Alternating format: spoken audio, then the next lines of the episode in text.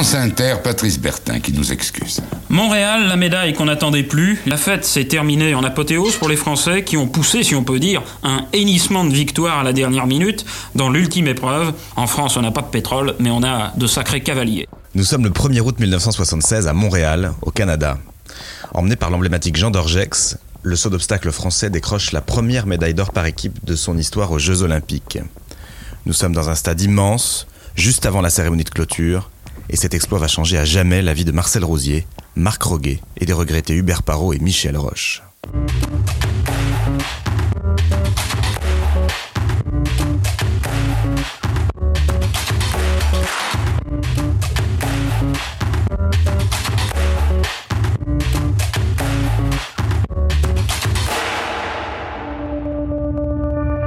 Je suis Sébastien Roulier, directeur de la rédaction de Grand Prix.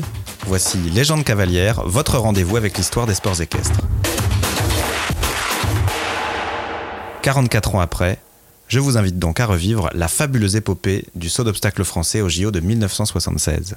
Oui, je oui. Je l'attendais depuis longtemps et je me demandais si un jour j'a- j'arriverais à en avoir une. J'avoue que quand je suis rentré, euh, je ne vais pas dire que mon cœur battait, mais euh, j'en voulais vraiment. Ce grand moment, Marcel Rosier le raconte des étoiles plein les yeux. Il y a deux ans, il avait accordé un entretien exceptionnel à Grand Prix TV. On l'écoute au micro d'Amandine Pohardy. On nous appelait longtemps les, quatre mousquetaires. Mais c'est vrai que ces moments, ça nous a amené beaucoup de choses. Euh, des voyages un peu dans toutes les villes, on a été reçus par les haras, tout ça. Et c'est vrai que cha- chacun euh, fait un peu la, promotion de, sa région euh, grâce à une médaille acquise par une équipe de France qui était quand même assez extraordinaire. Nous allons réentendre Marcel Rosier en longueur, mais avant quelques infos. Avant ces Jeux, l'équipe de France de saut d'obstacle n'avait jamais remporté de médaille d'or collective au JO. Elle avait obtenu l'argent en 1912 à Stockholm, puis en 1964 à Tokyo, puis à nouveau en 1968 à Mexico. Alors, qui sont les principaux artisans de cette victoire de 76 Placé à la tête de l'équipe nationale en 1973, Jean-François-Marie-Henri de Tonnel, plus connu sous le nom de Jean d'Orgex, mise sur cinq cavaliers. 1. Marcel Rosier, médaillé d'argent en 1968 aux côtés de Janou Lefebvre et Pierre Jonquer d'Oriola, puis septième des Jeux de Munich en 1972. 2. Hubert Parot, ancien jockey de course d'obstacles, déjà présent à Munich et médaillé de bronze individuel au championnat d'Europe de Hickstead en 1973. 3. Michel Roche, médaillé de bronze par équipe avec Marcel Rosier aux Européens de Munich en 1975. Et le quatrième, un nouveau venu, est Marc Roguet, un agriculteur picard passé par les courses rurales, le steeplechase et le concours complet. En plus de Gilles Bertrand de Balanda, sélectionné en individuel, on attendait évidemment la grande Janou Lefebvre, double médaillée d'or des mondiaux féminins en 1970 et 74, mais son cheval s'était malheureusement blessé au CSIO de Rome. Dorgex avait fait une sélection euh, assez tôt. Il y avait un cavalier en réserve, c'était Gilles Bertrand de Malanda, qui était un super cavalier, qui montait très bien, j'aimais beaucoup son équitation. Et malheureusement, lorsqu'il est arrivé au jeu, son cheval a boité. C'est des petits pépins qui peuvent arriver malheureusement. C'est vrai qu'on était, sans, se, jeter des fleurs, hein, on, était deux piliers. Hu- Hubert, mon beau-frère, était un garçon, c'est un battant, c'est un garçon qui est, euh, il, pouvait rentrer sur la piste, il était lui-même. Aucune contraction. Il savait exploiter un cheval au maximum. Il savait, tirer le maximum du cheval. Moi, on a chacun ses qualités, ses, ses défauts. J'étais jamais anxieux. Jamais. Je suis rentré sur la piste comme si j'étais dans un, concours normal. C'était un peu ma force. Euh, J'aimais bien détendre, dire voilà, ça j'en ai fait trop, savoir s'arrêter quand il faut. Euh, J'observais beaucoup. J'avais des idoles, bien sûr, comme tout le monde. euh, les Anglais, David Broom, Harvey Smith, Pessoa, euh, Paul Brésil, les Chocomel, Winkler. C'était ma génération. C'est des gens que j'admirais, que je regardais. Et je crois qu'ils seraient là aujourd'hui. Ils seraient encore les meilleurs. Parce que c'était des mecs qui avaient que ça dans la peau. C'était le travail, travail, travail. Oui, vraiment. Marcel Rosier ne se lasse jamais de raconter l'histoire de son Bayard de Maupas, un cheval pour lequel il n'avait pourtant pas franchement ressenti de coup de foudre. C'est drôle l'histoire de ce cheval. Un jour, je reçois un coup de téléphone d'un monsieur, Jean-Pierre Cancre, il s'appelle. Il est éleveur près de Nogent-le-Rotrou. Il me dit Marcel, viens, euh, j'ai un très bon cheval à te montrer. Et j'avais été champion de France euh, la veille. Je lui ai dit écoute, je vais lundi, je vais le voir lundi. Le cheval avait, avait 5 ans. J'ai monté le cheval, un fou. Dès que je parti au galop, il est parti. J'ai dit, Jean-Pierre, ça va pas aller. Il m'a dit, je vais te faire voir en liberté. Il saute très bien en liberté. Oui, mais moi, je suis en concours, euh, moi, je suis dessus. et je le vois en liberté, et il se présente pas très bien. Il est chaud, il est difficile. Bon, c'est tout. Il m'a dit, je suis désolé. Il m'a offert un déjeuner, je suis rentré. il m'a dit, je suis désolé Marcel, euh, je pensais, je croyais que j'étais un crack. C'est comme ça. Huit jours après, j'ai un propriétaire chez moi, qui s'appelle M. Paul Bruninck, qui avait des chevaux. Il me dit euh, Ah, Marcel, euh, j'ai mon gendre, Bernard Jeunesse, qui montait avec moi en concours. Je ne savais pas que ce cheval leur appartenait. Il me dit On a un cheval à t'envoyer, il faudrait que tu le montes. Parce que il est compliqué, mais je crois qu'il est bon. Sans savoir que c'est le même. Je vois arriver le cheval dans un camion dans ma cour. Je dis Ce cheval-là, je l'ai essayé il y a huit jours. Ça va pas aller. Non, non, garde-le, garde-le. Il me le met en pension et je travaille le cheval. Je mets à la longe, à la longe, il saute magnifique. Je sens que c'est un cheval, où il faut être. Euh, faut pas le prendre en force, faut pas le prendre, faut pas le violer. Faut le laisser venir. Et je l'ai mis à la longe, j'ai fait sauter. Donc, à l'âge de 6 ans, j'emmène à Pau. Et il commence à sauter magnifique, très compliqué à monter dès qu'il voyait un obstacle. Et un jour, je rencontre le, frère de Nelson Pessoa. Il m'a dit, tu montes ce cheval? Je dis oui. Il m'a dit, mais moi, j'ai jamais eu si peur de ma vie. Mais dès qu'il voit un obstacle, il court dessus, il, traverse. Ben, je dis, oui, je sais bien. Il voit l'obstacle, je ne sais plus quoi faire. Je, jongle un peu, je brode, je lui dit en rigolant comme ça. Il dit, il est très compliqué. Je dis, oui. Et puis, après, j'ai vu Bernard Jeunesse. Il m'a dit, comment tu es dessus? J'écoute, euh, c'est vrai que quatre foulées avant, il voit l'obstacle, j'ai du mal à le régler. Il dit, moi, il me faisait peur. tout le monde m'a dit la même chose. Et moi, j'ai fait croire au cheval que tout allait bien. Et, et puis voilà, je me suis retrouvé aux Jeux Olympiques avec. Pour réussir dans la vie, ok, on peut être un bon cavalier, mais il faut savoir euh, comprendre son cheval, être avec lui, se faire aimer par lui. Le monter pour dire je vais être sans faute, gagner, c'est pas une fois de temps en temps, mais non, c'est pas ça, c'est de dire euh, ce cheval, je sais, cet obstacle-là, il faut que je fasse attention, il faut que je lui explique, euh, sans, sans vouloir trop lui montrer non plus. Chaque cheval est différent à monter.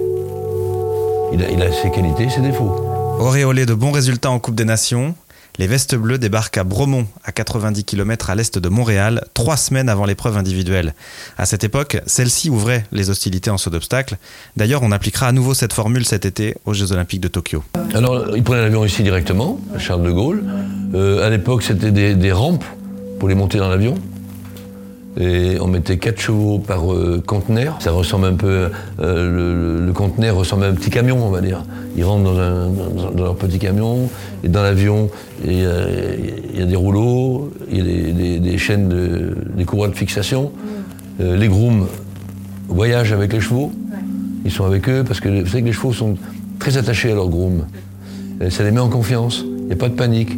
Il peut y avoir une petite panique. Au décollage, non mais plutôt à, l'arrivée. Il, il, y a quelques dixièmes de seconde où, ça se coud, mais en principe, il n'y a pas de problème. Et alors, comment vous vous êtes euh, occupé pendant dix jours? Comment, Qu'est-ce que vous faisiez? Vous savez, on va monter nos chevaux le matin. L'après-midi, on fait un petit tour. Et ça dépend des caractères. Euh, mon beau-frère Hubert Parot, lui, il louait une voiture, il, allait euh, faire une excursion. Lui, c'était son truc.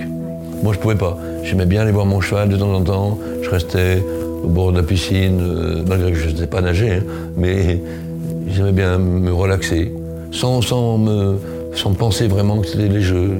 C'était bien. Et d'autres comme euh, Michel Roche, euh, un peu plus anxieux, il allait voir son cheval de temps en temps. Vous savez, chaque athlète a son caractère, a sa façon de, de se détendre. Le 27 juillet, l'hymne allemand retentit.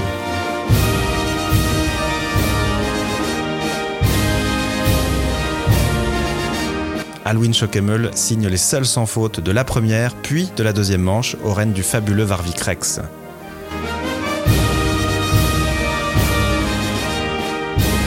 Trois couples à 12 points se disputent les deux autres médailles au barrage. L'argent revient au Canadien Michel Vaillancourt avec Branch County et le bronze au Belge François Maty avec Guéluron. Cinquième ex avec Bayard de Maupas, Marcel Rosier manque de peu ce fameux barrage. Je pense que c'est le plus gros que j'ai fait dans ma vie.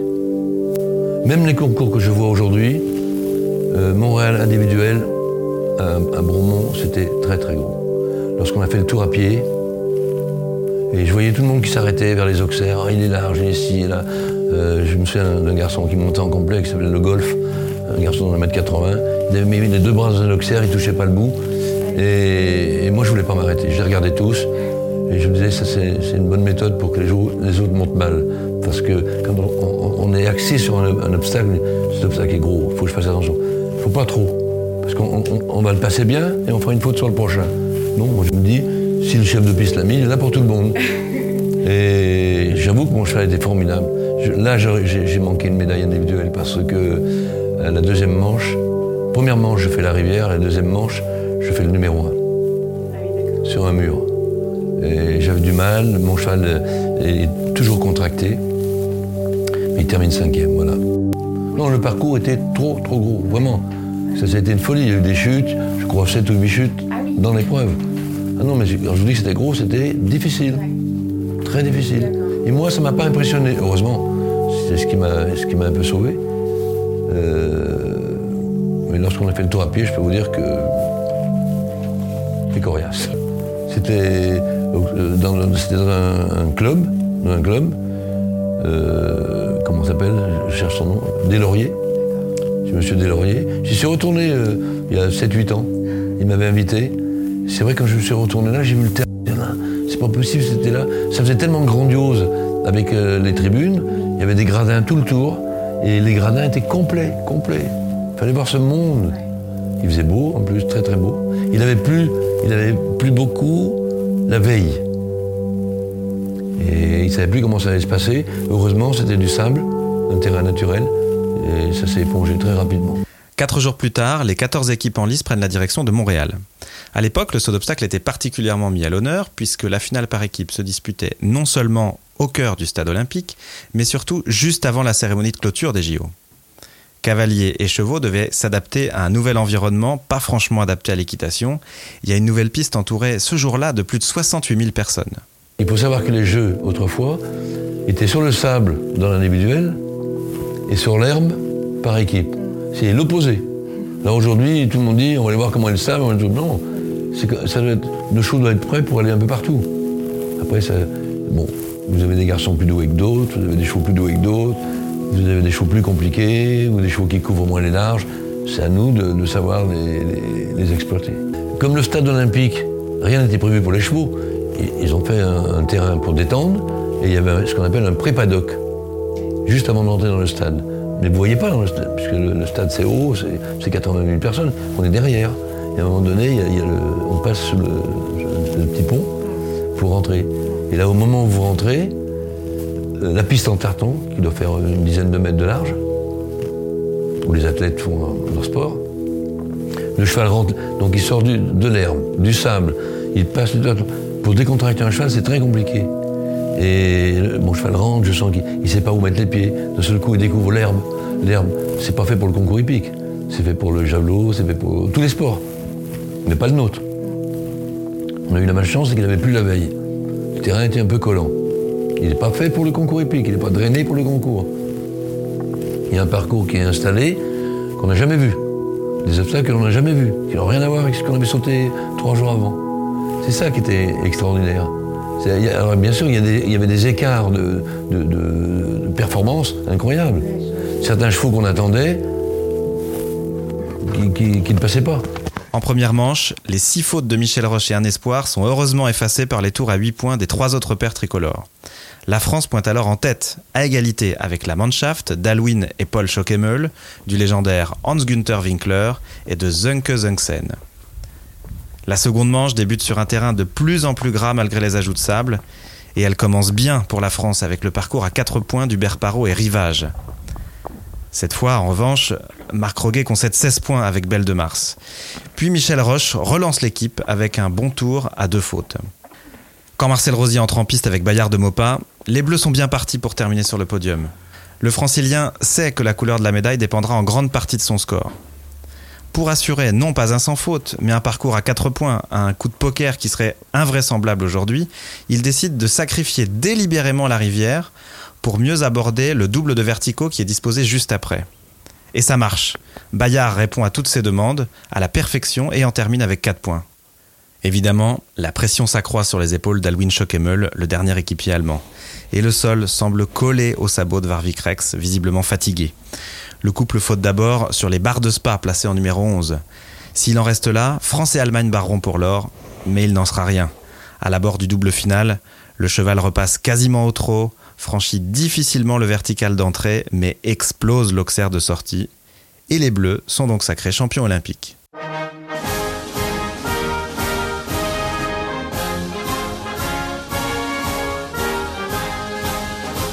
La fête s'est terminée en apothéose pour les Français qui ont poussé, si on peut dire, un hennissement de victoire à la dernière minute dans l'ultime épreuve. L'ancien jockey de 40 ans, Marcel, Rosier, s'est particulièrement distingué sur son cheval Bayard de Maupas en battant le roi de la spécialité, l'allemand Schockemol. Tout ça rappelle évidemment Tokyo, où Doriola nous avait lui aussi donné de l'or inattendu. En France, on n'a pas de pétrole, mais on a de sacrés cavaliers. Marcel Rosier est fou de joie, on le serait à moins. Oui, je l'ai, oui. Je l'attendais depuis longtemps et je me demandais si un jour j'arriverais à en avoir une. Alors ce deuxième parcours du concours par équipe, euh, racontez-nous un petit peu. Pour moi, il était dur, j'avoue. Quand je suis rentré, euh, je ne veux pas dire que mon cœur battait, mais euh, j'en voulais vraiment. Formidable cette médaille quand même. hein. Ah oui, vraiment. je crois que j'arrive pas à le croire encore. En France, le retentissement de cet exploit est immense, d'autant que la délégation tricolore n'avait jusqu'alors gagné qu'une seule autre médaille d'or à Montréal. Et moi, ce jour-là, euh, on a gagné la médaille. Bien sûr, il y a un tel monde. euh, on ne réalise pas sur le coup. Je me suis retrouvé avec Gilles Bertrand de Balinda. Les autres étaient partis, on n'avait plus de voiture pour rentrer dans le village. J'avais une faim terrible. J'ai dit, Gilles, viens, on va aller, manger quelque chose. J'avais. Je crois qu'il y avait Michel Roche avec nous aussi. On a trouvé un petit bistrot dans le coin. On a bu une bière, je me souviens de ça. Moi, je bois jamais de bière. On avait soif. Euh, on sortait de la conférence de presse, tout ça. Mais on s'est retrouvés tout seul. Et j'ai mangé un peu un sandwich. Ensuite, on est rentré dans le, dans le village. Euh, on avait la médaille dans la poche. C'est très drôle. Mais euh, au village, on nous attendait. Où est-ce que vous étiez? En train. Ben, on était perdus, il n'y avait plus personne. Donc, euh, on est rentré. Bien sûr, on a arrosé ça. C'est un moment inoubliable, puisque faut dire que ces Jeux Olympiques, on n'a eu que deux médailles d'or. Celle de Guidru. J'étais dans la tribune, j'ai vu Guidru gagner. C'était extraordinaire. Il a passé la ligne, il nous regarde dans la tribune, l'air de dire est-ce que j'ai gagné ou pas gagné? Il y avait, photo, comme on dit. Il y avait photo. Et, et il pense pas qu'il a gagné. Et après, il nous fait signe, c'est moi, c'est pas moi? Il savait pas, il était dans le stade. C'est un moment que je n'oublierai jamais.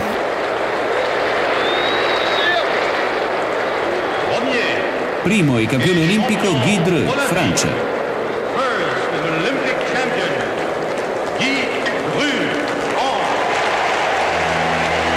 C'était la seule médaille qu'on avait, parce que euh, on faisait un peu la gueule, il n'y avait pas de médaille. Une seule médaille d'or. Et nous, après, on repart. euh, ouais, on s'est retrouvés avec Guy Dru dans beaucoup de manifestations, des moments formidables. À leur retour en France, les quatre mousquetaires sont effectivement accueillis en véritables héros. C'est des moments inoubliables parce que déjà Hubert Parot, c'est mon beau-frère. Oui. Michel Roche, c'est mon voisin. Garçon très sympathique, un peu anxieux. Et Marc Roguet est un, est un gars du Nord. Donc euh, on nous appelait longtemps les, les quatre mousquetaires. Mais c'est vrai que c'est des moments, ça nous a amené beaucoup de choses. Euh, des voyages un peu dans toutes les villes, on a été reçus par les haras, tout ça. Et c'est vrai que cha- chacun euh, fait un peu la, la promotion de, son, de sa région grâce à une médaille acquise par une équipe de France qui était quand même assez extraordinaire. Mais comme quoi, c'est jamais gagné à l'avance et, et que tout est possible.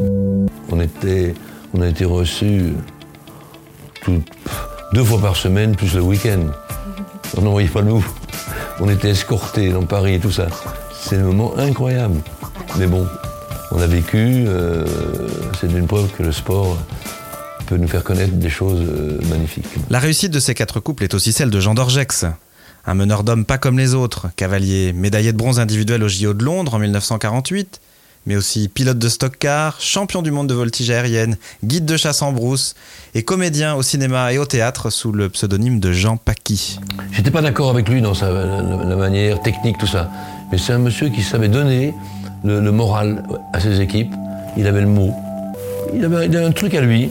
Et il a su bien prendre Michel Roche, qui faisait ses premiers jeux, qui était très inquiet, un garçon un peu anxieux. Euh, Marc Roguet, qui faisait leur premier jeu.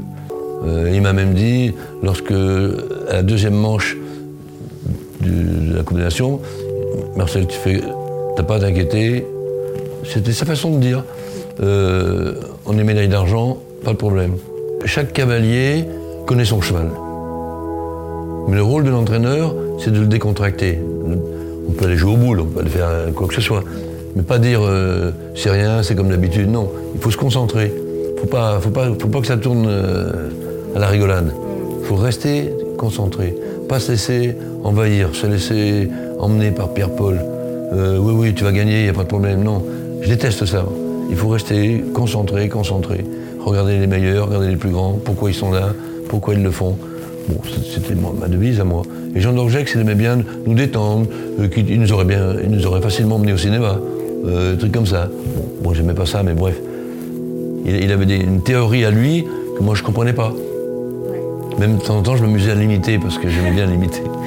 Il adorait peigner les rênes, tendre le, dos des chevaux, tout ça. Moi, je l'imitais parce que c'était bon plaisir, mais bon. Il avait ce petit côté euh, qui mettait les cavaliers à l'aise. Il, il savait vous mettre en, en- en- comment dirais-je, en concurrence. Je me souviens un jour, mon beau-frère Hubert Parot, il rentrait sur la piste et j'étais à côté de lui. Et il y a Dorgex qui lui dit Bon, euh, Hubert, euh, je pense que l'épreuve elle est pliée, on va pas la gagner, mais joue la deuxième place. Il dit Comment? Ah bon. Est-ce qu'il lui a dit pour, euh, pour l'énerver? Oui, Il est parti, il a gagné, il a mis une seconde à tout le monde. C'était sa manière. c'est ça. Hein? Ouais, très intuitif. Ouais, Tout à fait. Ouais. C'est son truc. Pendant 40 ans, Marcel Rosier, Marc Roguet, Michel Roche, décédé en 2014, et Hubert Parot, qui nous a quittés en 2015, sont restés les seuls Français champions olympiques par équipe de jumping. Un long bail qui s'est achevé en 2016 à Rio, vous vous en souvenez sûrement, avec le sacre de Pénélope Le Prévost, Roger Yves Bost, Kevin Stott et le fils de Marcel Rosier, Philippe, qui ne devait pourtant pas entrer en lice. Cet émouvant passage de témoin, le héros de Montréal, qui fut aussi sélectionneur de l'équipe de France de 1977 à 85, puis de 1999 à 2000, a eu l'honneur de le vivre sur place au Brésil. Ça, c'est incroyable parce que, déjà, je me retrouve aux Jeux Olympiques parce que je coachais le, cavalier marocain, Abdelkibir Ouanar, pour le Maroc, qui avait pour la première fois un cavalier sélectionné pour les Jeux Olympiques. Et parallèlement à cela, il y avait l'équipe de France, où on était à, à 15 mètres des écuries les uns des autres. Mon fils. Mais je voulais pas me mêler. Ça, ça peut être très dangereux. D'avoir son fils, il y a toujours le mot qui peut l'énerver. Ils ont un entraîneur, euh, Philippe Gardin, il faut laisser. Un jour, je vois que, je sais pas, je vois l'équipe de France, mais je voulais pas me mêler de rien. Et j'apprends que le cheval de, de, l'Est euh, s'est fait mal, et, et boiteux d'un postérieur, ce qui peut arriver. Le forfait de, de, l'Est fait rentrer Philippe dans l'équipe, qui n'a pas fait de combination depuis. Il a fait qu'une combination, je crois, en 7-8 ans. Mais vous savez, lorsque vous avez participé à plusieurs jeux, c'était son cas. C'est ses quatrième jeu. On, prend de la maturité, on prend de la sécurité, on n'est pas anxieux. Et je le voyais, il était dans sa bulle. Il fallait pas lui parler, il était dans son truc, son cheval, tout était bien. Il fait un premier parcours parfait. Et même à la deuxième manche, euh, le, quatrième n'était pas obligé de partir. C'était beau, c'est- très beau. Avec tous les pépins, c'est une preuve que tout peut arriver. Il faut jamais baisser les bras. Et là, j'avoue que euh, fils, il m'a mis. Je venais de fêter mon anniversaire un an avant, 80 balais. C'était une belle récompense quand même. Ça, c'est beau. 40 ans après, mon cavalier n'avait pas été qualifié pour la, finale. Donc, euh, ils m'ont charrié, ils m'ont dit Marcel, il faut que tu mettes le blouson équipe de France. Comme j'avais le blouson marocain, j'ai pas de problème. J'étais plus qualifié. Donc, on a pris le, blouson d'équipe de France. Bon, euh, on, est- on est fiers quand c'est son pays et son fils. Pas de prix. Cette année, Philippe va tout faire pour réintégrer l'équipe de France avec Raotep de Toscane et participer au JO de Tokyo. Et son frère cadet Thierry, qui s'est sérieusement remis en selle depuis trois ans et demi, en a fait l'objectif ultime de sa carrière, lui qui n'a encore jamais vécu les Jeux. Il prépare actuellement sa fidèle Venezia d'Ecosine dans le sud de l'Europe. Trois cavaliers olympiques au sein d'une même famille, c'est rare. Trois médaillés d'or, ce serait du jamais vu.